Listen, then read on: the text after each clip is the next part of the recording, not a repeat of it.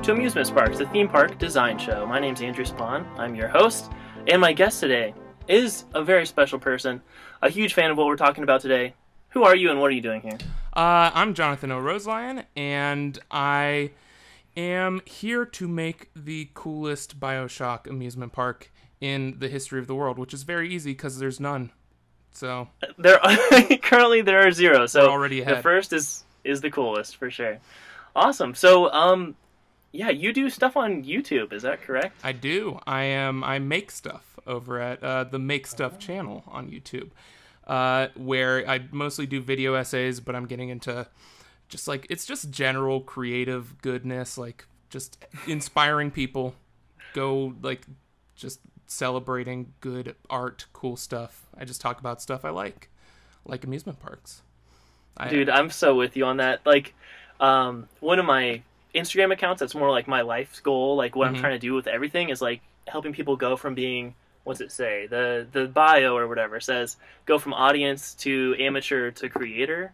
And Nice. it's like the same Perfect, same idea. yeah. Like yeah, yeah, exactly. appreciate stuff and then you can actually start to do it yourself Yeah. and and that makes you appreciate it even more. So it's yeah, art isn't just there to be consumed. I think it's there to be inspirational and yeah, Definitely, definitely, it's definitely. it's so cool. I love it. Awesome, man. So what what do you like about the BioShock series? And um, maybe what is it for someone who's never heard of it? We'll kind of assume people have played the games, but if not, what's Right. what is BioShock? So it got a little complicated with the uh, sequel that sort of just changed what Bioshock is. But the first Bioshock was this game where uh, you go into an under underwater city, and it's like this city that's supposed to be like a haven from all regulation and all government, and just go create whatever you want and do whatever you want. And uh, but that inevitably led to that city's destruction and everyone became like super powered drug addicts and you end up in that city after it's all uh, been self imploded and uh, and you get to fight a bunch of people with cool superpowers and stuff. And so that was the first game. Uh, and oh and it takes place in like 1960 or whatever. Uh, and the then with the third game bioshock infinite they're like well now it takes place in 1912 and it's in the sky. There's just like a floating city and it's this city where it's like pretty much the same sort of concept of free of government and everything but uh but it's like hyper regulated where it's like we're super conservative and stuck up and uh and we worship the founding fathers and all this crazy stuff. Uh, but it's always it's always you going to this city that's like a scientific haven uh, and it's super advanced for the time, but it's always a period piece and it's always very secluded from the rest of the world. And you're always uh, getting shot at a bunch and getting cool powers to use. So yeah, Yeah, it's it's that's an amazing description. You went into like every part of it, but yeah, it's it's definitely a very video gamey video game. You know, you have like all these different superpowers and all kinds of like unrealistic things happen. And I mean, one of them takes place in a city at the bottom of the ocean. The other one takes place in a city in the clouds. Like those aren't real things, Right. but within those bizarre sci-fi video game-ish settings, like they explore some really deep philosophical and political stuff. Like yeah, these games are surprisingly deep, considering Mhm. that they are just like video gamey video games. yeah. They're which- like very powerful. Yeah. Yeah, which didn't really. Those were one of the. It was probably the first video game that that occurred to me because when I when it first came out, it came out the day before my birthday in 2007, uh, and I had to like lie about my age to buy it at Walmart. I remember the guy the guy uh, went out and got it out of the case and everything. And in my head, I was like, "Oh, I know exactly how I'm gonna lie to this guy. It's gonna be great. He's totally gonna buy it." And uh, and he's like, "Oh yeah, are you are you 17?" And I was like, "This is the day before I turned 16 or whatever." And I was like, "Yep, yeah, I'm a I'm a I'm a senior." Because that's what you say when you're 17. Yeah. Is I'm a Oh, for senior. sure. Oh yeah. I'll And buy that. but luckily, luckily, uh, he worked at Walmart and didn't care about his job at all. So he was just like, Yes. just okay, sure, dude, as long as you get money. Dude, But I, I, for someone who loves like electronic departments of every store, wherever we are, I'm like, I'm Mhm. going to electronics. Meet you later. Walmart is just it's always been kind of sad back there. Um, the the local Walmart where I'm from, like there was this just mummy of a human being working back there. She was like 100 years old when I was 5 and she still works there in the electronics department. Oh my god. And she's really sweet, but she just doesn't know anything that's going on yeah, around her. How do you keep up with? Oh, Oh boy. yeah, Good it's rough. I mean, That's where the next uh, job, that's where the next Bioshock's taking place, is in the electronics department of Walmart that's isolated, uh, that it's free of the government and law, and it's all chaos, and wow. It's gonna be really it's something you can you can grasp the concept of really easy. Like, oh yeah, an underwater city. You know what I'm talking about? Yeah. Let's get deep with this. Like that's how the Bioshock thing kind of sets it up and then knocks it down. hmm Same idea here. Like you know the Walmart electronics department. Well, what if this crazy political philosophical you got the stuff? setting. It's perfect. I don't know, halfway into the first game, maybe two thirds into the first game, there's this crazy twist and it just breaks your brain. And I remember being just this 16 year old idiot that was just like, I'm, I didn't know video games could be just stuff that wasn't more than shooting. And it was really cool. Yeah, and I mean the genre of first-person shooter, which technically Yeah. you could say these are first-person like action games or whatever, but Mhm. there is shooting, there are guns. It's a first-person shooter, but yeah, the, the storyline is so compelling. so another part of that same day that I bought it, uh, I it was the day after it came out, and all I had heard was like everyone was freaking out about it and thought it was so good, and uh, so I put it in and I started playing it, and it's like it starts out where your plane crashes and you're in the ocean and you're next to this lighthouse and you swim to this lighthouse and it's all dark and atmospheric and stuff. But I didn't know it was a scary game, so I it it did not dawn on me as just like oh this is kind of cool. Like I was not expecting anything scary to happen, and so mm-hmm. then you get into this like submarine and it takes you down, and then you see this like gorgeous underwater city with like skyscrapers, but I don't know what you would call them. Surface Yeah, w- scrapers, I guess. I don't know. I guess, but they don't go through the surface, Yeah. do they? They're like, It's Uh, it- but underwater water sky. Yeah, scrapers. Uh, that's our first ride, but uh, sea scrapers. ooh, I like it. Uh, Thank you. but so you like yeah it's like i was like oh this is so cool this is beautiful i'm loving this and then you like your your submarine like docks and like uh you raise above the water and there's suddenly there's this guy there that immediately gets murdered by this like scarred face like drug addled uh terrifying screaming woman. And then she starts like sniffing you out and she's like is someone here? and stuff and then like jumps on your submarine and starts attacking you.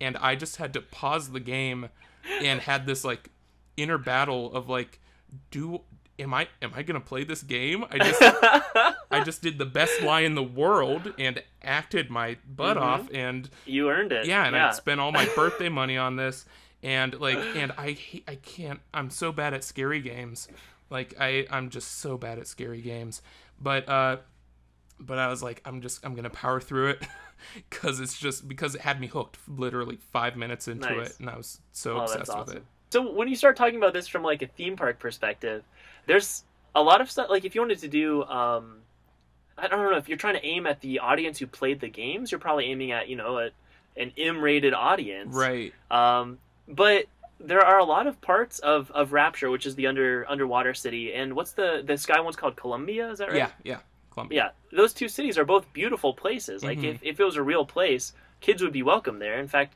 there are kids at one point in time that live in both of those places. Yeah. Um, it's not like the location itself is is uh mature. It's just all the crazy stuff Right. that's happened there since like the Civil War, uh, all that kind of stuff. yeah Not the not the U.S. Civil War. There's another Civil War that happens yeah yeah in Rapture, and that's kind of what causes a lot of the Mhm. the really crazy stuff that happens. Um, so yeah, without going into too much of the story, there are a lot of different locations Mhm. under the sea and also in the sky that we could explore here. Do you want to include both of those areas? You want to do Rapture and yeah Columbia? so this is this is how this is how i imagine the entrance of the park is literally just two uh, lighthouses and you pick which lighthouse you want to go to and one will send you down to rapture and one will send you up to columbia because that's how both both games start out with you go into a lighthouse and one has a submarine and the other one has like a rocket ship that sends you into the sky I love that, dude. That's great. And like obviously we don't have to actually make Rapture underwater. Like that Right. seems impractical. I don't know how they did it back in you know the 40s or 50s or whenever that was built. Right.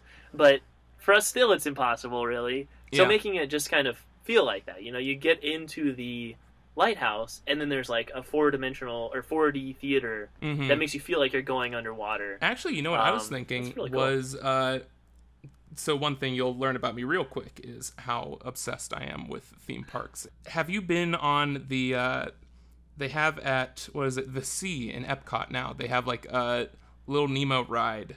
That I have not. I've heard of a kind of similar ride that they have at Tokyo Disney Sea, and I'm not sure if it's based on Finding Nemo or if it's Twenty Thousand Leagues Under the Sea. But right. I know there's right. a really cool ride. I've watched like a ride video of, Yeah. of that at Tokyo Disney Sea. that's actually like a better example because what they do for that is they have this uh they put you down into a submarine and then you are looking out of this like porthole that uh, you're going through this underwater area but you're not actually underwater all they do is they run water and bubbles up through the uh, the glass between you and this room that's like so they have animatronics of fish swimming by and stuff but it's none of it's actually underwater. So yeah if we could do like some sort of some sort of like map painting like forced perspective where it looks like you're going into this massive city of rapture underwater but just have the bubbles coming up through the windows. Just totally Yeah. rip off tokyo Dude, yeah, the, the Disney Imagineers get paid a lot of money to come up with this stuff. yeah, Let's I'm getting paid. I'm only getting paid a thousand dollars to be on this podcast. That's the, that's the price, right? That's what we agreed that's uh, yeah, that's the going going rate. oh man, I'm a very eccentric thousandaire. Uh. So, um, I'd like to see the uh, rapture you build with your with your thousand air cash. Dude, I wanted to do a like a spin off of this show or whatever, an intro to the show that was thousand dollar theme parks, which is like just Oh. low budget country bumpkin versions of theme Mhm. parks because you can do cool Oh stuff for low gosh. budget. I mean, it's not amusement parks level where it's like limitless budget, limitless technology, but Mhm. There's this yeah, guy in like fun- Russia or something. I don't remember where it is. Where he does he like he's been building his own like theme park rides for years and years, Yes. and like his own roller coasters and stuff. And I Are would I are, I don't want to go there. it sounds terrifying. I'm gonna die is there. it the one where where they're like mostly man powered, like you kind of Yeah. wind it up yourself? Yeah, I think that's in Italy maybe, but yeah, I've seen that guy's attractions. Like some of them look really cool, but then again, the fact that one human being made them. I Yeah. hope he has really good insurance, but uh, it, Yeah. it's cool. It's like whimsical and magical, but I don't know if it fits in this century very well. You know, Right, it was right, the right. 1700s or something. See, that's why I assumed sure. Russia. I feel like you could get away with that in Russia, where it's just like, oh yeah, no, as long as you serve vodka there, then you're you're set. That's allowed. Classic. Wow, that's great. Um, thank you to our five listeners who live in Russia, by the way. Oh Uh, yeah, I, yeah. I see you guys on my statistics. It's exciting because I never played Infinite, which, Mhm. like you said, is a prequel set 40 years before the Bioshock right. other two Bioshock games. Is there a connection there? Like Andrew Ryan, the guy who created the Rapture underwater area, Mm-hmm. um, supposedly he, the character came from from Russia. Wow, coincidentally, Yeah. moved to the U.S. Um, trying to pursue this kind of like liberal, liberal? No, I don't- what's it's- the word? it- Liber, libertarian. Yeah, very well. Yeah, uh, Ayn Rand utopia. is what the Yeah. because he's Andrew Ryan. That's what like. His name's Andrew Ryan. Yeah. I, I think that's. so I didn't notice that until like recently, and I was like, oh my god, how did I not notice that 10 yeah, years ago? yeah. Uh, Andrew Ryan. yeah. So whatever whatever political belief it is where you just hate homeless people, then that's the one Yeah, he is.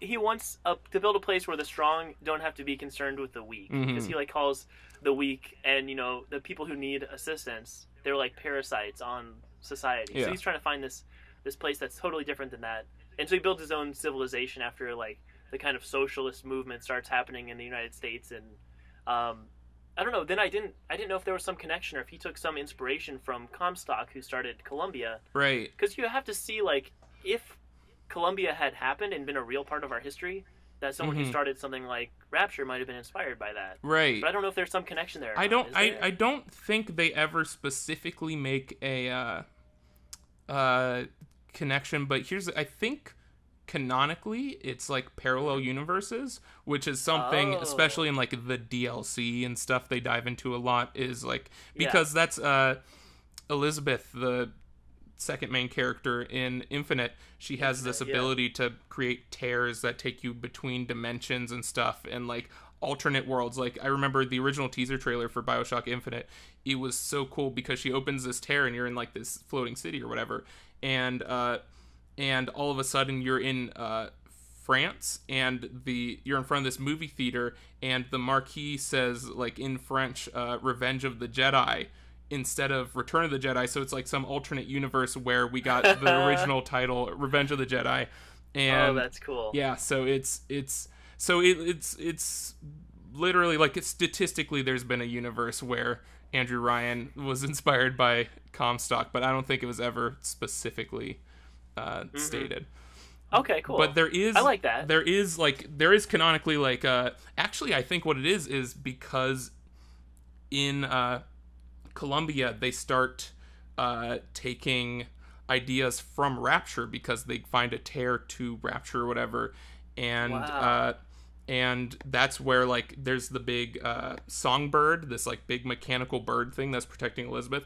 is apparently Yeah. also based off of the technology that the uh the big daddies from the first bioshock is yeah, uh, that's the vibe I always got from that that yeah robotish machine. I'm like, is there a person in there? Because it kind of feels like a Big Daddy, where it Mhm. feels robotic, but then you find out over time there's actually like prisoners or various other test subjects that Yeah. are like manipulated and like stuck in those machines. hmm It's crazy. Yeah. So yeah, there's there's Dude, always been this vague cool. connection, but it's usually like uh, parallel universe stuff, which is something that I want to play with in one of the rides. So. Heck yeah, man! And we could even do that for the whole the whole theme park if we wanted to, like mm-hmm. because the the different places are kind of like the time periods are different, right? They're Yeah. 40 years apart. So putting them next door and saying you can go in this one or that one hmm doesn't really make sense within our linear understanding of time. Right. But if you know Elizabeth's powers are enabling people to yeah. travel freely between these, we can explore that Exactly. that a lot. Yeah. And there's there's a lot of cool storytelling stuff that can go on there. If we want to make um, an area that's like the kid park, hmm we could say, well, here is the the timeline where the Civil War never happened in Rapture. Yeah. And, uh, you know, the good times are still going, and there's you know still swing music playing on like every street corner. I don't know what this metaphor Right. is, but things are happy still. Yeah. And that's the kiddie area. They can just run around and like get food and ride the Mhm. little kid rides. You know what? Yeah. I will make the argument that uh, that.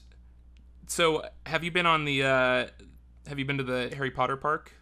Have you? I have never been there. I've uh, done extensive research on it. Right. So I will I will go on record as saying uh, the scariest ride I have ever been on in my life is the Hogwarts ride in Harry Wow. Potter. It is like I was getting on there and I was like, "Oh, I'm going to fly a broom and it's going to be magical and whatever." First thing out of the gate, you are face to face with a dragon that's breathing fire and then you immediately go into the forest with the giant spider and all these spiders start coming down around you and then right after that there's dementors in your face like sucking Oh literally sucking the happiness out of you. And and then like right after that uh you're back in the great hall and everyone's clapping. Everyone's like boy that was fun. I was like that was the scary i don't want to i never wanted to meet a dementor. What dream do you think you're making come true here? Wow. And is, so- there, is, is there a storyline for that, or is it just like here's the cool stuff that happened in the movie? It's it's literally like I think it's sort of that Goblet of Fire scene where it's like uh Harry's trying to like outrun the dragon and get his egg or whatever. And like but Yeah. while you're outrunning that dragon you run into all these spiders and dementors and stuff. And it is it is a nightmare. It's so scary. Like my the the picture i went to see the picture after the ride. And the my face during the from the uh, picture they took during the ride was just like this like terrified like gritted teeth where it was just me trying to pretend that this is all cool and i'm not secretly just like Wow. just urinating all over my pants. So you know and, and it's weird because as a kid i would have loved that. Like i loved the even the spider-man ride scared me so much when like uh, there's like scream jumps on the car and she's like slashing at you and stuff and i'm like this is the coolest thing in the world so i feel like if we're if we keep it sort of pg-13 like younger kids are gonna love that even if we keep it around like a haunted mansion level for some rides Uh-huh. and stuff like it, it i feel Yeah. like kids would absolutely love that Dude, Haunted Mansion is one of the most like beloved classic Disney rides ever, and it it's got some pretty dark stuff. Like it goes some places if you dig Yeah. into the lore. So yeah, yeah, you're totally right. That's a great uh, source you've cited there. There is a DLC that is where the big crossover happens for uh, Bioshock Infinite, where it's like Yeah. an alternate dimension where you're playing your character from Bioshock Infinite in Rapture before Rapture went crazy. And so you actually get to walk around Rapture, but it is like the beginning of this civil war where Andrew Ryan has like sunk like I think it's like a department store. He pretty much like put all the people he didn't like in a department store and like sunk it and now all the crazy stuff's happening in this sunken department store and like the rest of Rapture is totally fine. So I think it would be awesome to have that be sort of our world of Rapture where it's just like it's not terrifying to walk around in all the time, but you can just like Yeah. do certain rides that get into the terrifying stuff. But just being able to walk around like post or pre-collapse uh, Rapture and seeing all the shops and all that, which actually, you know what? Speaking of shops, because I know you like uh, like scavenger hunt sort of things. Heck Uh, yeah, man. I was thinking one of my favorite things about uh, Bioshock is the like voxophones and the different like recordings you can find in different places. Mm-hmm. So I was thinking it would be so cool to just have like like a phone like an app on your phone or something like you might have like at a museum or something where if you find a voxophone somewhere just like scan it with your phone and then you can hear like the recording from that and start to like piece together. We could even have like uh like information on like have one guy being like, "Oh, I locked up my note to self. I locked up this thing in my safe and the password's 2368 or like something that you might actually run into with the game or like oh, that's great. uh actually you know what? I'm just thinking of this. It would be so cool. So there's this part in uh diagon alley that's like whatever the scary part of diagon alley is from the books that has like all the if you want to buy poisons and stuff you go to this area. They actually Yeah. have that part at the park that's like super tucked away and like like i barely i almost missed it when i was there. And like you go back in there and it's like this dark shady alley where you can go like talk to trolls and stuff but i was Is thinking that uh, Knockturn Alley? yeah yeah yeah yeah nocturne Yeah. alley Cool. uh, I was awesome. thinking it'd be so cool if there's like a voxophone or something that was like the password to get into this place is like uh, Ryan sucks or something, and and then like have it be that like uh old like uh speakeasy style like yeah someone opens the thing and like what's the password and like you can go into this restaurant or shop or whatever if you found that voxophone that Dude, gives you that That's password. incredible. I love that so much, and like, you could have you could tell so many different stories. Like that's the one of Yeah. the main storytelling mechanisms in this series is like you pick up a little like basically a snippet of audio of someone telling part of their life. And so it feels very diegetic. Like this Mhm. isn't something that you had to find; it's something you discovered, and so you get a Yeah. little bit more lore. But if you don't care about it, you can just breeze through and not pick up any of those. Yeah, things. it's actually a lot Like- like, the uh, the Yeah. finding the places to use the wand in uh, Harry Potter, where it's but it's Yep. just like uh, some recording of some lady being like, "Hey, did you hear that? There, did you hear that? Like, if you go to this place and click on this brick, then this like uh, crazy thing will happen. What's that all about?" And then you go to that place and click on like push on that brick, and like some crazy thing happens, and it would just be like, I love that. "Do dude, the wands so without the wands." things. Yeah, that sounds amazing. Like do it do it Rapture style or Columbia style. Yeah, I love that so much. That's super cool. Um, and then you could like, uh, kind of tease upcoming new attractions. Like as things change yeah. out seasonally, you could have like, you know, I heard this thing's coming to town, or or I, I've heard that um, you know, Mr. Ryan's going to be demolishing this this building next year, or you know that kind of Right. stuff. You could like, you Oh, that'd kind of leak out so the news. cool to have just like revolving voxophone things. That'd be Uh huh. such a good way to have people like coming back and like Yeah. changing stuff without actually having to put in the money to change stuff. Now that I think of it, the cool thing about Rapture would be the fact that it would be like an indoor amusement park. The, the Yeah, the whole thing has to Yeah. be indoors. it would. I mean, it would crazy. sort of be like the sea in Epcot, where it's like pretty much an aquarium. Yeah, yeah, you're right.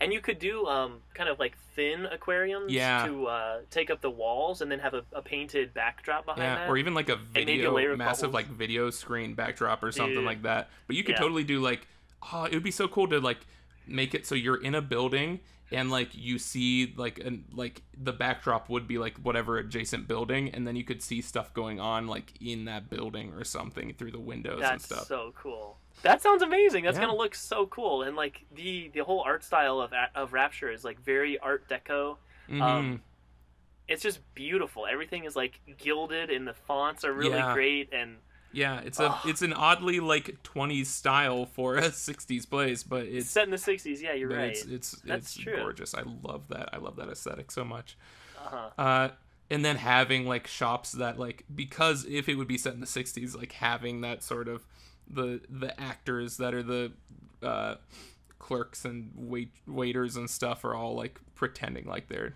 from the 60s in rapture and i love that That's immersion of like uh Uh-huh. Like the haunted mansion gift shop is like everyone in there is so dedicated to uh to their craft and to that uh fiction. Yeah.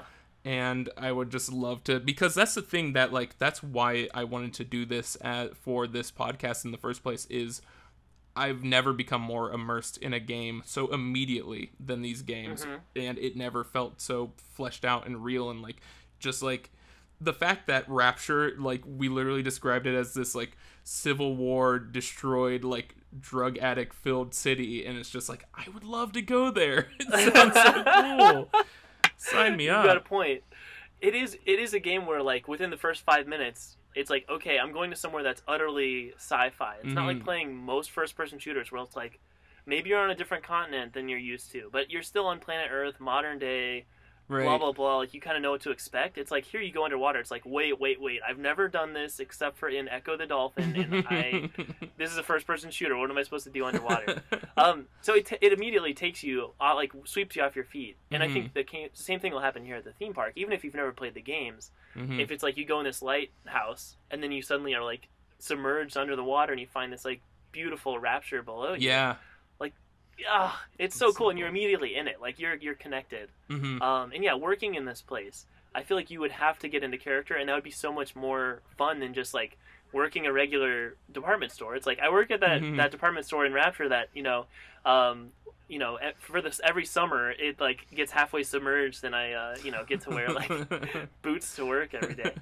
Um, yeah, I don't know. It'd be, it would add a lot to the the employees' experience. I think make things a lot more fun than just like I'm stocking shelves. It's like no, I'm Mhm. stocking shelves in Rapture, in character. Yeah, that sounds way more fun. in Bioshock Infinite, one of the first things you do is like you walk through this sort of fair carnival like area that has booths and has like shooting gallery games and stuff. And Mhm. I want us to do um like a fair games uh area in Columbia, but make it actually fun.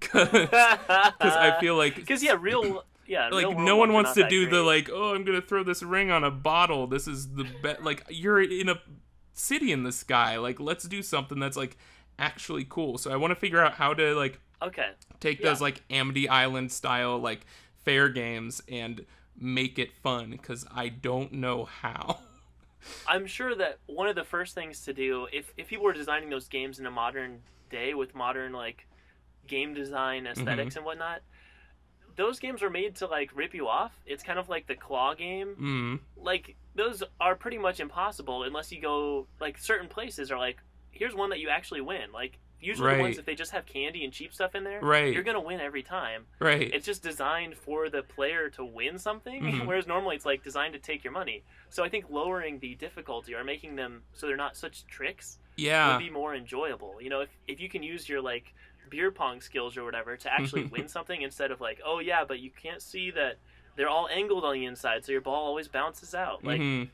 if, it's um a, a, thing where you can actually get better at it Mhm. and like win with some frequency if you're good at it, I think that would that would go a long way. yeah Um, and lowering the price, maybe if they're free, yeah that, that's one way to get people to play your games a lot more instead of like, hey kid, come over here and play this cool game. It's five dollars. Like, well, wait, what? Why? the more you it. talk about it the more i just hate fair games like Seriously, it's it's I, such I a haven't racket done those, and they're such a racket, and they're not even that fun. no The the easiest one to win is um you point the little squirt gun and you shoot it in the hole. right and that's a game about pushing two buttons and keeping your hands still. It's like here, pay kind us of three wants to do dollars so you can throw a basketball like you do at home. Gosh, what a ripoff! Oh, Seriously true. uh, so one thing I just remembered about uh, Infinite is like in that fair, the part of the booths are like uh, are testing out vigors, which are like the things you drink to give you different superpowers. Uh, and so there's one that's like uh, that's like possession and it lets you like control robots and stuff mechanical things. So i was thinking it would be cool like if it wasn't like a you win thing but like you get to try out this superpower at this booth. Uh and sort of like uh we could even do something where it's like here use this possession and step up to this and like uh you know cast possession or whatever and now you can control this robot and then have it like uh uh sort of like a like a mocap thing where it's just like Uh-huh. even like a you know almost like Xbox Kinect technology where like you can move and this robot in front of you moves in the same way and be like oh look at that's the possession working and just like fun little games like that uh Dude, so many things. yeah. Um, yes, that's a great idea. And trying out the like the like superpower things, right? Mhm. They go by kind of different names in different mhm in the different like worlds, but um, that's definitely a big part of their culture. It's like kind of normal to just give yourself superpowers. Like that's just something like we keep talking about the kind of drug addiction thing. Like people have these kind of almost stem cell type things that they inject in themselves all the time, Yeah, and it's yeah. kind of normal. It's like advertised as being for self defense. yeah Um, so instead of like carrying a gun, although you can carry guns, a lot of people can just like you can just like shoot fire or whatever, shoot Yeah. electricity out of your hands. It's like it's pretty wild stuff. Yeah. and it's hard to give our park guests that experience in real life. see that's what i'm trying to think of You know what? Yeah. There's there's there's the one that's called like bucking bronco that you also get to try out in the thing where it's literally like everything you aim it in like a direction and everything in that direction like raises four feet in the air or five feet in the air.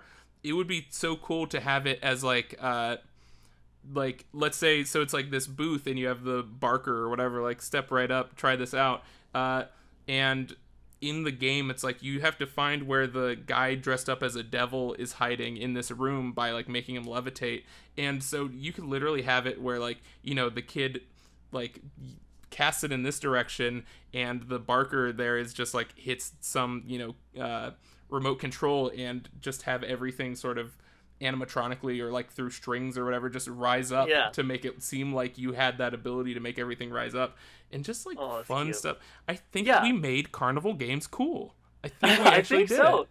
And and I think the way we could theme it story wise is like, um, let's imagine these these uh, you know plasmids, these abilities are Mhm. not quite to market yet, and this this is kind of like a way of like maybe the uh, carnival is sponsored by you know, Right, whatever uh, manufacturer Fink, I think Fink Industries is the one that makes it in like Columbia and stuff. in. Columbia. That makes sense. Um, so we could have it like sponsored in like here's the kind of things you'll be able to do. Try it out. Um, Mhm. here's a short term dose or whatever, and then we could kind of control it. Like you said, it could be like an interactive Kinect kind of measurement thing. Mhm. And some of these honestly are pretty simple. If we're if we're relying on the user to like point their hand in a direction and then something Yeah. happens in that direction, you could just have a line of like infrared beams going Yeah, up. yeah. And then when their hand crosses it, okay, trigger that corner over there because they crossed Yeah. this point here. Like technologically, I don't think it'd be that difficult Yeah, to do. it would be could a lot easier than those wands that take 50 swings or just like furiously. Oh boy. Well, it's Leviosa, not Oh, Leviosa. So you got to get it just right. Boy, Um, but I- in these, a lot of it could just be technological stuff. Like the Yeah. robot, like you were saying, could basically be a smart mirror that's like detecting your facial features, movements, and then replicating it, like like Snapchat or something. Yeah, yeah, yeah. Um, you have a, a a mirrored robot version of you that's like, oh look, the robot's doing whatever you do because Mhm. you're trying out this plasmid. I would And if it that. feels a little hokey and the adults are like, this is all fake, hmm it's a carnival and they're trying to sell you something in the world. So it kind of makes sense that maybe that's not how it would really work, but Mhm. it's their best attempt to try to lure the kids in and get them to buy their their drugs. Mhm. So so what they're doing, they sponsored the carnival. This is why it's all for. By the it way, kind of fits within the world. there's this uh, speaking of that i didn't even remember it until i played it earlier today there's this one like there's an advertisement for cigarettes for kids in Columbia at the carnival part, and I think it would be so funny to like have that as like a like candy cigarettes as like one of the things you could win at the carnival games or something. I like Just- that, dude. Yeah, just giving away like just like the claw game. You know, give out Yeah. the free stuff, like give out candy or like stickers or like the dumb little stuff. Like Mhm. instead of shooting the basketball to try to win a bas- basketball jersey that actually costs the park five dollars or Yeah. something. It's like every time you try, you get something that costs us five cents, or probably much less than that actually. Yeah. But giving out little things, or even if it's just additional audio dialogue unlocks that they get, Mhm. like, come on, people want that. stuff. Yeah, yeah, yeah. Oh, that'd be great. That's really cool. If we're using like a smartphone app, hmm um, if you go to the carnival, you win the game. The carnival person in front of that game doesn't know your personal history. They don't know if you're a season pass holder and you only need one more audio log to get them all, Right. or if it's your first game there. So it could just be like the the person in charge of the ride or whatever. It's like Yeah. okay, give reward, and it just randomly gives you one of the uh, Oh, that'd be missing great. audio logs you don't have, except for maybe limited edition ones that you can only get in certain certain Mhm. attractions or whatever. But yeah, you could structure it in a way that it's rewarding to everyone, not just newbies or not just yeah, pros. yeah, yeah. yeah. Rapture would be good for all of our shopping stuff, Yep. like I agree. fancy clothes and ridiculous stuff like that. And uh, and Columbia would be good for the carnival games and stuff like that. Yeah. There's there's a nice um, difference between the kind of light side and bright sunniness, like you're literally Mhm. in the clouds, Yeah, um, connected to the sun, versus Rapture, where there is like no natural sunlight. yeah, And I, that's one of the main things that like really early on in the lore kind of started the the downfall of Rapture was people were getting like really sad because they can never see the sunlight. And that's like a real thing for humans, even in winter on planet Earth. we have a lot of trouble in the winter, like Yeah. depression wise. Um, living under the the bottom of the ocean, like it would be way worse down there. So um, I think you wouldn't want to stay in Rapture for that long. I, I don't know if we want to replicate it totally, completely like that. Uh, make it all of it kind of dark and depressing and feel like you're Mhm. actually there, or be like, uh, this is a Rapture theme park, everyone. Like, just treat it like it's a theme park and don't take it too seriously. Yeah, I don't know. I, I feel like, uh, hmm, that's tricky I- I because I, if- I feel like if Yeah. if I'm in like a, in a way, it's it it is pretty like spot on like to being in a, an aquarium or something where it's just Mhm. like I could I could probably spend you know five six hours or whatever. Uh, hanging Yeah. out down there, I definitely wouldn't want to live down there. But like, but like I can I can see that being like because I really I really do want that feeling of like I want to create that appearance of like we just went underwater and we are yeah. stuck underwater and Dude, I agree, and and I think if we have these two parks and Mhm. we're expecting each park guest to go to both of them Yeah. on every visit, then that's totally fine. You know, they'll spend half their day getting a sunburn and half of the day enjoying the air conditioning. Yeah, exactly. So I think that's totally fair. yeah And the employees, maybe we'll want to rotate them out so they don't get right. seasonal depressive disorder all year long. Um, I don't know if we put it somewhere hot, then it's like people are gonna love being down in Rapture. just yeah, you're being right. like you're right. out of that sun. And I wonder if we could have any attractions where you actually like get some water on you. There are various points where like, you know, uh, windows start to break, and like there's um, a part in Bioshock Two where you actually get sucked outside. Right, right, right, we right. can't do that to our park guests, probably. yeah, Wait, I was thinking unless we about want to have a scuba Big Daddies attraction. Oh my gosh. For the for the listener, the Big Daddies are the kind of mascots of the series. yeah, These big, um, they look like those old timey um, it's like a diving oh, man, bell. scuba divers. Yeah. the diving bell. Yeah, Yeah. like the Scooby Doo villain. The um, Oh yeah, yeah, yeah. yeah. that guy, the glowy that guy. face Um, dude. Yeah, But they have these huge like drills attached to their hands, and they're pretty cool. They make this like scary cry like a uh, whale. Yeah, whale call kind of sound. It's pretty creepy stuff. But they can walk around freely outside. Like they go around like maintenance people, like Mhm. fixing stuff. So if we wanted to have a kind of trial uh, scuba attraction, That would be really We could cool. do that. Just be like one of It'd be those things where like even where you like pick a random person. I remember in the uh in uh, Hollywood Studios they had the uh, like backlot tour or whatever, and they'd have one person volunteer to pretty much get a ton of water dumped on them. So Nice. like each for each show, I think it would be really cool for where it's just like like every you know hour or so we get one volunteer to walk around outside like in the watery aquarium part wow. uh, outside of the windows in this Oh. big big daddy uh, thing. So So they're not even under actual water, right? They're just like in the kind of studio space, we like could in between the matte painting and the actual attraction. we could do You know it what I mean? either It way. totally yeah. dry. Yeah. You know what? You know what would actually be pretty cool is like having it so that suit is sort of hooked up to like uh, wires, so that it's sort of walking with that like with less gravity, like it's underwater, but Yeah. in creating that illusion. But uh, Dude, that'd be that's really cool. awesome. I love that so much. Even if it's just a park employee back there who gets Yeah. to play the Big Daddy, Mhm. that'd be amazing. I, That'd be I super fun. absolutely want uh, Big Daddy and Little Sister as like walk around costume characters. I would I would love to get And- my picture taken with them. in a way, I think that they, like story progression wise, it might be a little bit weird, but maybe not. I don't know. We maybe they'll be within Uh, a certain attraction. Yeah, I Like, mean maybe I we can mean develop technically the story in the attraction. I think I think I'm thinking back to that DLC, and I think the Uh-huh. the Big Daddies and Little Sisters were like a societal a societally like accepted thing where it's just like oh it's cool for these guys to walk around, and Cool. they were looked at sort of as like so, policemen pretty much. Uh-huh. So yeah, we could totally And- have them walking around and it is kind of know, a cool. thing. Like they're just kind of expected to be there. So, yeah. and especially because they're the mascot, like you have to have them somewhere in the theme park. We just have to But figure yeah, I out totally how like to that. not get kids impaled on that drill because that might be a bit of a liability. It's a foam. It's a foam drill. Oh, for there we the, go. Uh, the huggables, which is what we call the big daddies that Oh, stay indoors. We got it. We got to sell foam drills at the shops. That'd be so cool. dude, and those little um, the like cute handmade dolls. oh, the dolls. the yeah, and there's Oh. one. There's one of the songbird, songbird too in Columbia. We have to sell. Oh, that's cool. I want those. I, I think they that. actually sell those like through the Bioshock store or something, and I'm There's so a lot of uh, I don't own Etsy love too. Oh, yeah. If you go on, look up Bioshock stuff on on, on Etsy. It's because that world lends itself to so much so much creativity. Like it's totally an inspirational yeah. game and art style, and even though it's so dark and scary and oppressive, it's still like captures some artistic part of the brain. I think every Mhm. for every player. We have no rides.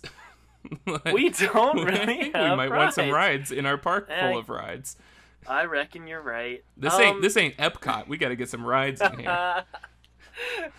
Good point. um, although there are plenty of uh, museums and kind of slow-paced, boring grandparent attractions in the actual Rapture, we don't Yeah. necessarily need to replicate it one for one. You know what? Actually, I was thinking about that because I was yeah, and uh, that was one of my favorite levels in uh, Bioshock Two. Was there's like this big like uh, abandoned like sort of what's a good like the Peter Pan ride or whatever where you're just going or like the Cat in the Hat ride where you're going really slow through it and all this like animatronic stuff is keep keeps repeating the same movement every two seconds and it's like so corny. I would love to see.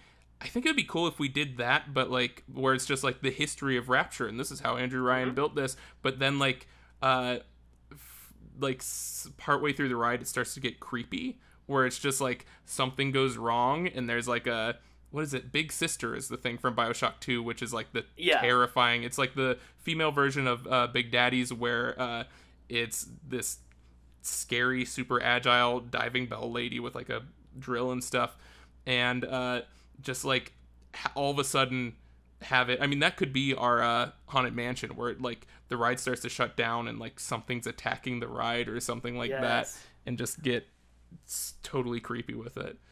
Dude, I, I love that, and I love the idea of kind of going from from tension to comfort and back and forth. Like Mhm. The main common areas of the theme park, like the shopping experiences, the dining areas. You probably don't want to be like scaring people in those areas. Yeah, exactly. um, like threatening their life while they're they're shopping or whatever. We Right. don't want to get their like you know revenue. But um, so maybe the there's like safe spaces in the middle, but then each of the attractions is like a little story vignette, and not Mhm. not that every single one is like a scary attraction, right. but a lot of them are. You know, there's some dark stuff happening behind the scenes in Rapture, Yeah. and maybe this point in the storyline, like. They're they're doing their best to kind of quell the the rebellion and like keep things as Mhm. natural as normal as possible on the surface, but a lot of the attractions, scary stuff happens and Yeah. things kind of start breaking. And I was just picturing when you were talking about the animatronics breaking down, it'd be cool if, if you know maybe an area is flooded, um, you know, there's like a cracked window, hmm and so the animatronics are like trying to move and they're like short circuiting and like the water is getting electrocuted Oh, from cool. the animatronics. Like there's a lot of creepy, you know, rapture stuff you can do in a it's a small world kind of. yeah, you know what? Now that I'm thinking of it, I love the idea of like some sort of Five Nights at Freddy's thing where it's just like, uh, where it's like you know the you keep. First of all, I love the the tone, just the idea of like the tone of like going through this fun sort of boring ride, and then all of a sudden it shuts off and something really creepy happens, and then just kicks back on again. It's like sorry about the delay, Yes. and don't even acknowledge Oh. the scary stuff and keeps going, and then like at one point like uh seeing like realizing that one of the animatronics isn't an animatronic it's actually like a big sister or something like that and yeah. Oh it could be really fun i was thinking so there's this character named uh i think it's sander cohen let me find Yeah. it. yeah yeah yeah yeah and he's like he's the uh number one entertainer in rapture where uh where he has like it's almost like hilariously absurd what he thinks art is where it's just like oh i poured cement on this person who was in agony and made them a statue and this is art and just like really absurd stuff. Uh and i would love the idea of like a walk through uh experience of like one of his art installations where it just like it just keeps getting more and more absurd and over the top because that's the whole point of rapture is there's no regulations he can literally just murder people and they're like oh it's for the sake of art we're not going to stop you Yeah. uh Yeah. but uh and i like the idea of like a storyline going through that where you start to realize like you might be becoming part of the installment or something and like your life is at risk from being here and who Oh, knows that's what cool. but I just I love that weird uh like uh absurd hilarious tone of like um of just terrifying things that he's doing like horrible terrifying things and he's like oh enjoy the show this is my show i put on for you and it just like treats it like it's a play or something Right. He actually expects you to enjoy it. yeah And uh, from from a topsider, you know, coming from terrestrial Earth, it'd be pretty scary stuff. Mhm. I like that a lot. And um, I was just picturing like a way of maybe doing this. Mhm. Um, I don't know if you want to do like an animatronic version of him or just like have it displayed on screens or something. But it'd be cool if if it's on a a slow moving ride vehicle Mhm. and there are certain parts where you get out and kind of walk over to the next part where you get back on your ride vehicle Right. and there's like a group of people so you start out with like 20 people or something in the experience at a time and then at a certain point um, it kind of splits the tracks kind of split and you don't really realize it then the next time you get off there's only 10 people in your group oh yeah and then like it just keeps getting smaller until it's like just your car are the only people left and then it gets I to the really that. scary part at the end where it seems like he's going to like you know turn you into the next art piece or whatever Oh, and It'd be so even scary, do like dude. a thing where like uh because there's the thing at the end of Haunted Mansion where it's like, oh, there's a ghost in your thing, and like you see the mirror and there's like a ghost there. That'd be so funny if they did like uh something that made it look like he turned the other people that were in your party into statues or Oh, something, like yes. some changing like. Oh, just the ride so good. photo and then like you Oh, know, yeah. Photoshop it to be. That's really cool. Oh, I love Or you that. could even just have a sculpture that is the ride vehicle with four generic people in it, Mm-hmm. and it's like you know, look what happened. Uh, look at my latest piece. Um, you know, the the wax is still warm on this one or whatever. That's That'd great. be- no, I love that. That's such a that's such a good idea, especially because it's like a way to make it feel threatening without actually like putting anyone at Killing risk or like thre- like Yeah. coming at anyone. Where it's just like, oh, guess what? There's just two of you now. There's a lot of those kind of Sander Cohen type people. There, there's a lot of huge Mm-hmm. personalities in Rapture, um, and I don't know if we want to storyline like make sure there's a room for them in the story because they each kind of made a, a key plot point in the the overall Rapture narrative. hmm I don't know if we want to have walk around characters of all of them or maybe certain employees, like maybe they each have their own attraction Right. kind of thing. Um, yeah. where there's an employee like a, playing even them. like a shop or like a little Uh-huh. show. Uh, now that I think there was the uh, in the first game there was like the observation deck of like the surgery room because the first boss you go against is like this guy who's like like is obsessed with making the perfect person through all this crazy yeah. plastic surgery and just ends up like murdering people because of it. yes. And I love the idea of just having that be like some show you can watch where it's just like watch him perform sh- surgery on this person and all this crazy stuff happens during it. But That'd be cool if it's like a special effects spectacular. hmm And you know, they could even do one of those things where they pull someone from the audience and like like set them up with some prosthetics or Oh, whatever. yeah. So it's like here's a spring loaded thing that's gonna like pop out and spray blood on people, but um, you know you're not actually gonna get injured. And yeah, so many of these, so many of these um, people were like huge entrepreneur- entrepreneurs, which like hmm Rapture is a big draw for like business. A lot of people did voluntarily go down there. Um, in the story, it's not real. Sorry. Mhm. Um, but like a lot of We these people have their own There's companies. many so- worlds. You're right. That was probably a different reality. yeah, Wow. Or it could have been covered up. That's true. Could still be Thanks, down there. Obama. Um, I've never been to the bottom of the Atlantic Ocean. It might be down there. know. Um, but a lot of these people have their own businesses, and so it makes sense for them to either have their own shop or their own company that's you know manufacturing stuff. If uh, Mhm. Fontaine Futuristics does like a museum tour kind of Yeah. thing, or or whatever, various. Uh, there's tons of ways for those larger than life personalities to be interacted with Yeah, with the general public because they are kind of advertising themselves and advertising their services um, in the world, like in canon. yeah. yeah. Oh, that's great. Cool. So, do we have ideas for the uh, Columbia Park? Because we don't have any rides for that yet. Yeah. Um, I think Songbird is a super compelling character, hmm creature. I need a massive animatronic songbird desperately. This Of is all I need. Like the, uh, actually, you know it would be absolutely perfect is a big a big part of Infinite is the uh, skyhook. They have all these like rails, literal like roller coaster rails, uh, Mm-hmm. connecting all the because each building is like floating independently in the sky, and they have these uh, rails that are connecting all of them, and there's a hook that you can get to jump on this rail and ride around, uh, and uh, and that is just a roller coaster already. like Right. the whole thing is trying to replicate. So maybe we could do like maybe we could do one of those standing roller coasters, but like have it so you can grab up like just having a hook that you can grab during it to make it feel like you're holding on to that, even though it's not actually doing anything.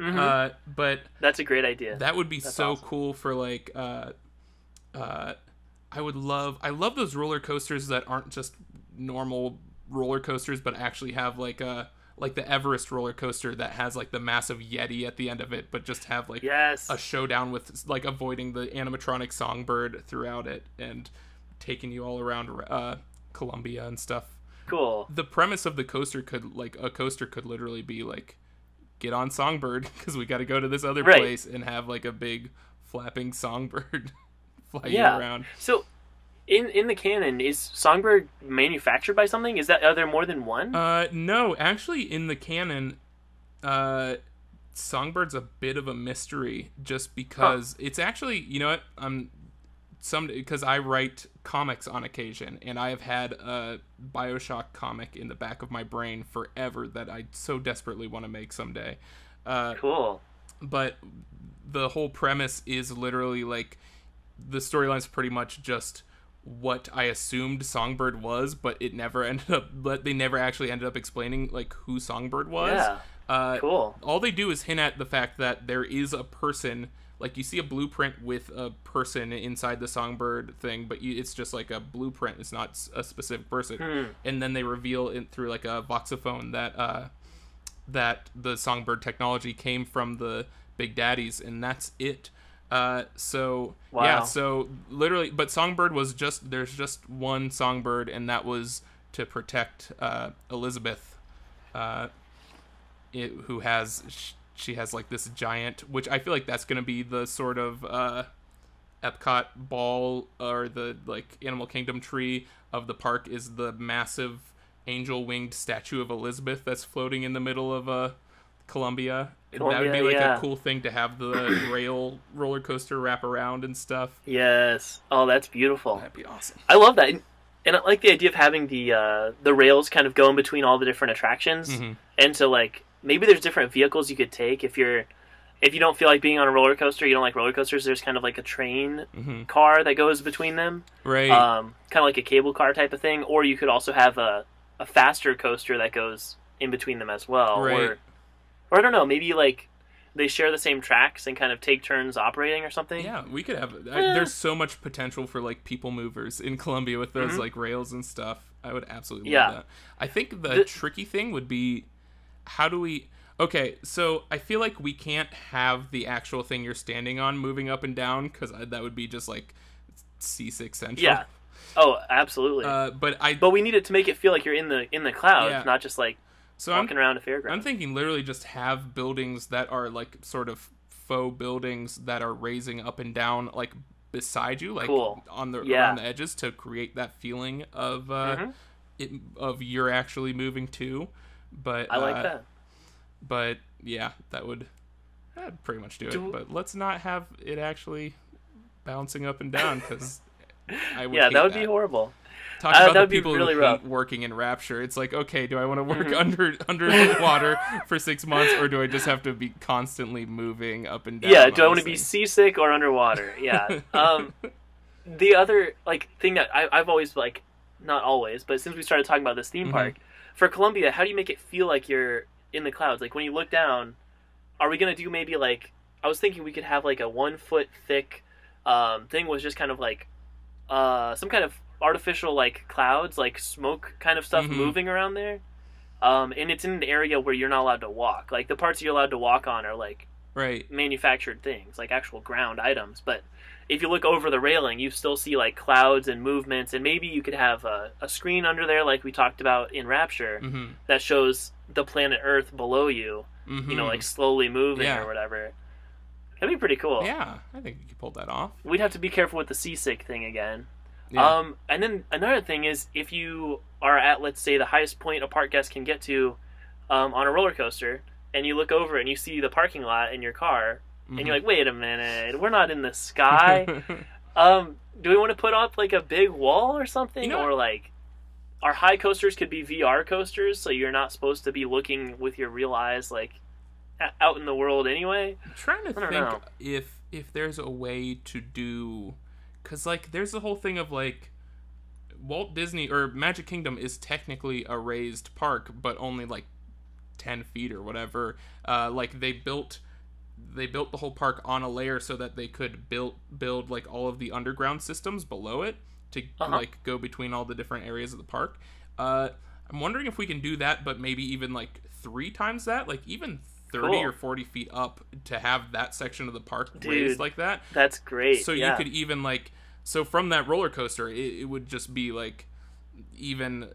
I feel like if you're 150 feet in the air or something, you're, if you look down, you're gonna be like, "Yeah, no, I am in the sky, and it's terrifying." Yeah, you're right. And even on a reg- regular ro- roller coaster that goes up high, you Mhm. feel like you're really high in this. Yeah, you're you're totally right. That's the way to do it. Yeah, Because I was thinking about putting up a wall or like a whole like Yeah. dome thing, and I'm like, no, that's not very realistic. If we can just have the real sunlight and real Mhm. clouds, like And that'd be so much more interesting. Totally do like sort of fog, like constant fog machines or something like Uh-huh. machines to make it feel like, especially having that at the bottom of the 30 feet there, so you can like look over Mhm. and it's just like sort of like a moat of like mist or clouds or whatever. Oh, Uh, yes. but yeah, I, I definitely I would definitely want it to be sort of have that sunlight and have that outdoors because that's gonna feel really cool. Yes, that sounds incredible. Um, I also like the idea of doing a another museum kind of thing up here with like Mhm. Comstock and like the origins of Columbia. Mhm. Um, I don't know. Yeah, and then the carnival. I think that kind of uh, fair type Mhm. atmosphere would be really cool, like barbershop quartet. all of their songs in that universe are like covers of contemporary songs or like songs that are because it takes place in 1912 but there's Yeah. like here's a weird like Creedence Clearwater revival song or here's like a Tears Right. for Fears cover and it turns out like the guy who writes all the popular songs has like is near this rift that he can hear songs from like alter uh, uh, alternate timelines and stuff and so he's actually like stealing songs from the future So yeah, the the riffs you were just talking about is definitely something Mhm. we should explore. And so this musician. Is he just near one that's like naturally occurring, or is that something that Elizabeth had created, or like how does that whole thing work? I think there are like yeah, I think he he had a rift in his like house that just stuck around. There's one voxophone about it where you like can get into his house and find that, but there's like but even while you're walking around, like I remember walking into this like blacksmith place or something and there's just a rift there and you walk up to it and you can hear the uh Creedence Clearwater Rev- Revival song in it, and it's just like, whoa, that's super weird. And then it shuts really quick, and then later you hear uh, like a kid singing like a blues cover of it. Uh, and so I guess it's just like people like these riffs are randomly opening up and people are just hearing these songs which good on them for being able to transcribe a whole song after hearing it once but right? He's a Uh, professional. uh but yeah there's there's it's such a cool excuse to do that stuff uh but Yeah. actually you know what so my favorite uh my favorite ride type of all time is the uh the which universal has been leaning into hard and i love them for it is the uh dark ride that's like part 3d part roller coaster all indoor and part like uh simulation where Mhm. the Spider-Man ride changed my life as a kid. I was never that was like the I've I have not felt that level of happiness and amazement ever since. Uh, and uh, but so what it is is like it's all indoors and you put on these 3D glasses and it's like you they built like New York City in there and it's like you're going through and it's like oh you look at this screen and everything on that screen is 3D and it's like Doc Ock's coming at your face with like a fire and like everything gets hot and stuff. And it's so cool and uh with those screens they can make it so like you can have all these transitions into different areas and stuff uh, and it feels like you're moving but you're not.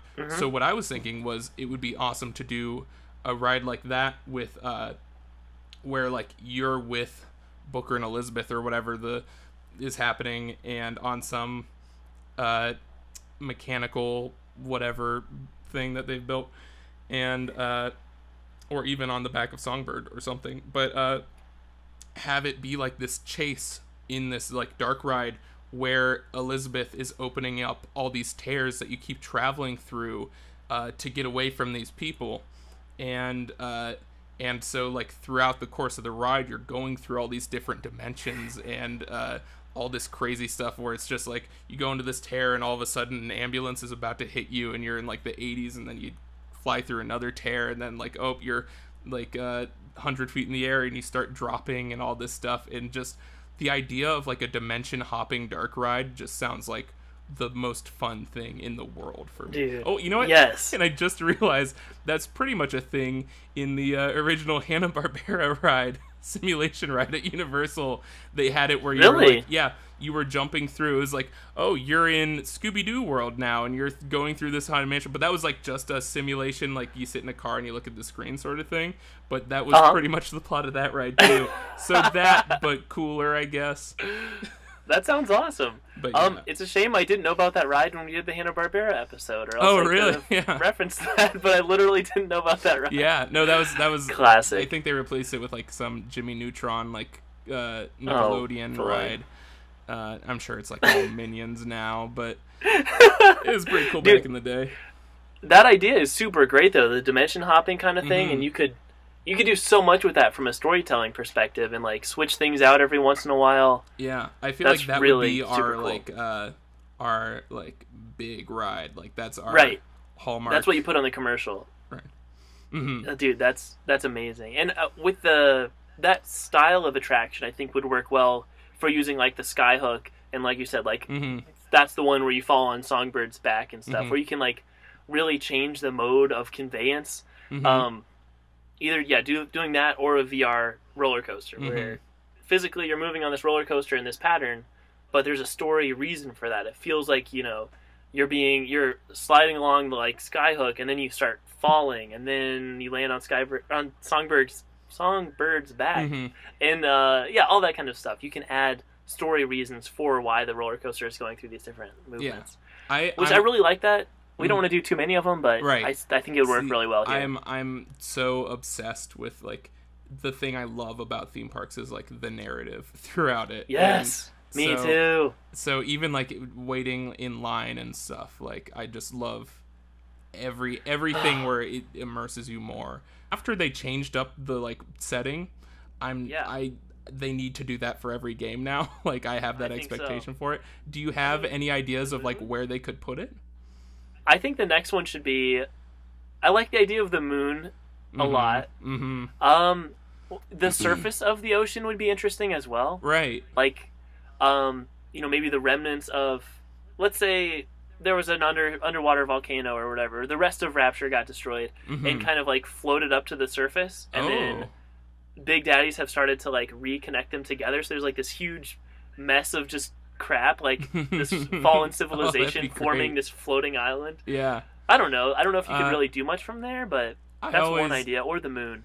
my my because for me the criteria is like it has to be super isolated like cut off from the rest of the world uh Yep. and it has to be a period piece uh or just another time it can be future or past uh Yeah. but uh but also like feel very like ahead of its time for whatever time that was uh Uh-huh. and the one idea that i've always been like begging for since infinite came out was uh 1980s on a satellite like just a satellite city in the 80s and have that 80s aesthetic because that's honestly That sounds pretty cool. Like the but i really actually now that you mentioned surface of the moon that also sounds amazing it's pretty isolated and desolate, and Mhm. uh, you could set it during the same time as Rapture. hmm So I don't know. Ooh, it- yeah. You could have like Oh, radio yeah. communications, and then you which would be can go with that totally different 1960s aesthetic of like the Uh-huh. space travel like bizarrely Jetsons modern looking. like yeah everything's all Yeah. like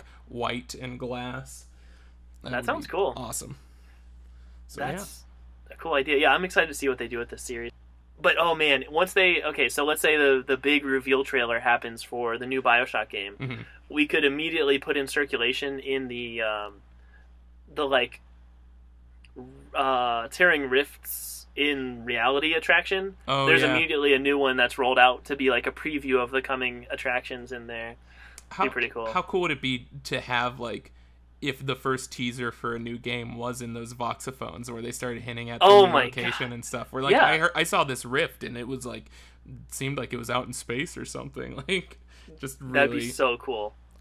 And even even just do that, like tease possible locations that you're thinking of. You know, Mhm. whatever the the design team puts on the whiteboard when you tour their office, like Yeah. put that in an attraction somewhere or a voxophone thing. yeah I love that, and and it'd be really to cool. be like Yeah. it doesn't even have to be a bioshock game like it you could you you could expand that universe within the park and be like hey this is bioshock canon now and Yeah. like they'd be dumb a not to make a game uh, out of it but like yeah just Yeah. do it's like okay we're gonna have a satellite expansion now but that's not canon how dare i It'd be fun if um you did some like maybe really cutting edge rumor releases through the voxophone things, and let's say Mhm. the rest of them save to your mobile device so you can go back and listen to them later. Mhm. Those ones are just gone after you listen to it once. oh so it's like great really like cool that's limited edition kojima things. stuff right there Yeah, right. You try to post it online to like share it, like you have been doing with all the other interesting ones, Mhm. and it's like, wait, where'd it go? That that new one, it said I didn't get anything. That'd be so good. I would love that. Just that idea of like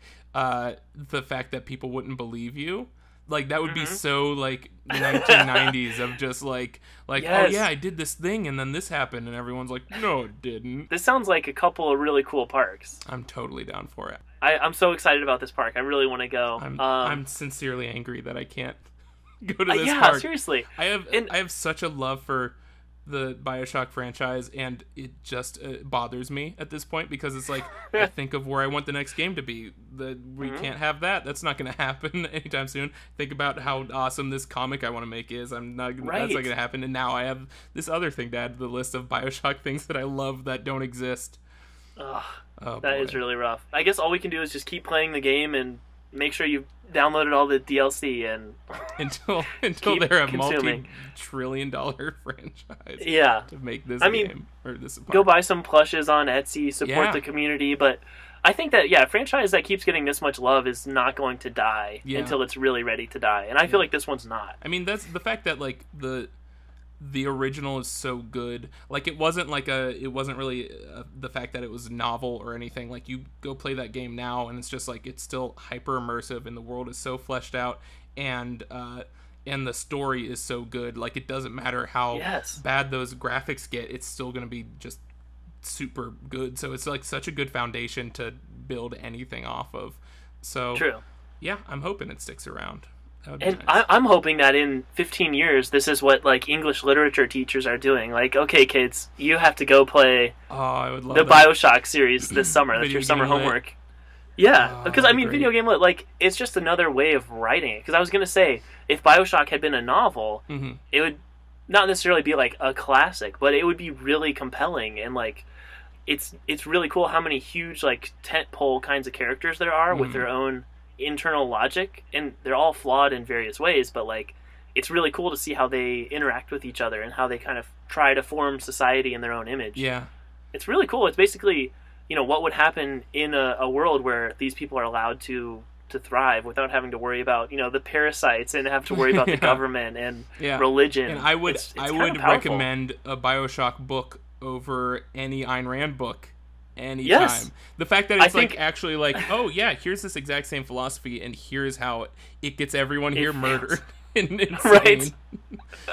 and I also kind of like um, this kind of is like referencing the Utopia Land we did a few episodes back, but Mhm. it's like any any political ideology. If you completely take that, there's huge flaws with it. Like Mhm. no, no individual concept will work like that. Mhm. So it's just cool to see a world where so many people are allowed to fully, um, maybe not perfectly, but really, really try to get their own vision to work and how they interact. It's it's so cool and so It compelling, and it, it's just a way, a newer way of examining human thought and intention and how the real world actually kind of makes everything all messed up. Yeah. You know what? Yeah. I think we've displayed a very thorough understanding of BioShock eh, to the point that we would be we would be totally qualified to write some sort of comic book about it or something. so if anyone out there is listening that would might that might Yeah. have that kind of authority to greenlight that, Mm. I think we proved our stuff. I think that Yeah. we should be on a I- very short list right now. I would do almost any job that needs done at, at Bioshock Infinite Worlds. Like I would be a custodian. I Oh would be gosh. installing the aquariums. I mean, look me up. It's at spontaneous I'll, I'll be on social whoever media. they're performing terrible surgeries upon. I'll I'll, or I'll be I'll be the this thing can outcome of those surgeries. I'll be the guy they swap out at the end. It's like, look at the monster we made. well, Johnathon, thank you so much for being on. This was Totally. a magical and spooky experience. Absolutely. Um, so make stuff on YouTube. Make Where else can YouTube. we stalk you on social media? Uh, at Johnathon Oscar, J O H N A T H O N O S C A R. Boy, I have a dumb name. Uh, on Twitter, that has just about everything. Go check out my pinned tweet for any. I have some comics I made on there. Link to the channel. Uh, but yeah, go check that out and go check out your channel. I just dove into your channel and I have been Thank you. absolutely loving it, and it is what I am all about. All the love for creativity in this podcast is so good. So Thanks, man. keep that up. I'm loving it. I appreciate that. Thank you so much. You you have an amazing title for your YouTube. Like, just make stuff, Oh yeah, I want as Like, broad as possible, on. so I can just do whatever I want now. dude. So good. Opposed to your, well, Mine yours, is- yours is great because I don't know what it means. I don't know yeah, what it's it is. Kuyomi, but yeah, it's just it's just like my creative brand or whatever. Because I don't know, it's it, I wanted it to be bigger than just amusement park. Yeah, I do have right. other creative projects coming in, coming down the line. Um, but yeah, that's the home for amusement sparks on on whatever it's called, YouTube. Um, that, that look up site. Also, amusement sparks is kind of annoying because whenever you type it in, uh, the search engine assumes you made a typo and you meant Yeah. amusement parks. Yeah, So Well, if you search look up make stuff on YouTube, and I'm sure I am a good three pages in on that one. There's a lot of making of stuff on YouTube, right, so there uh, are the it's, drawbacks. it's kind of hard out there. But that's why social media is so good. Like, go to somewhere else, you can just click the link. Like, Yeah. come on, it's Yeah. much easier that way. Cool. Cool, cool, cool. Uh, that was great. Thank you so much for your time. Thanks for being on, and uh, hopefully, I'll I'll catch you at Infinite Worlds, man. yeah, see you there.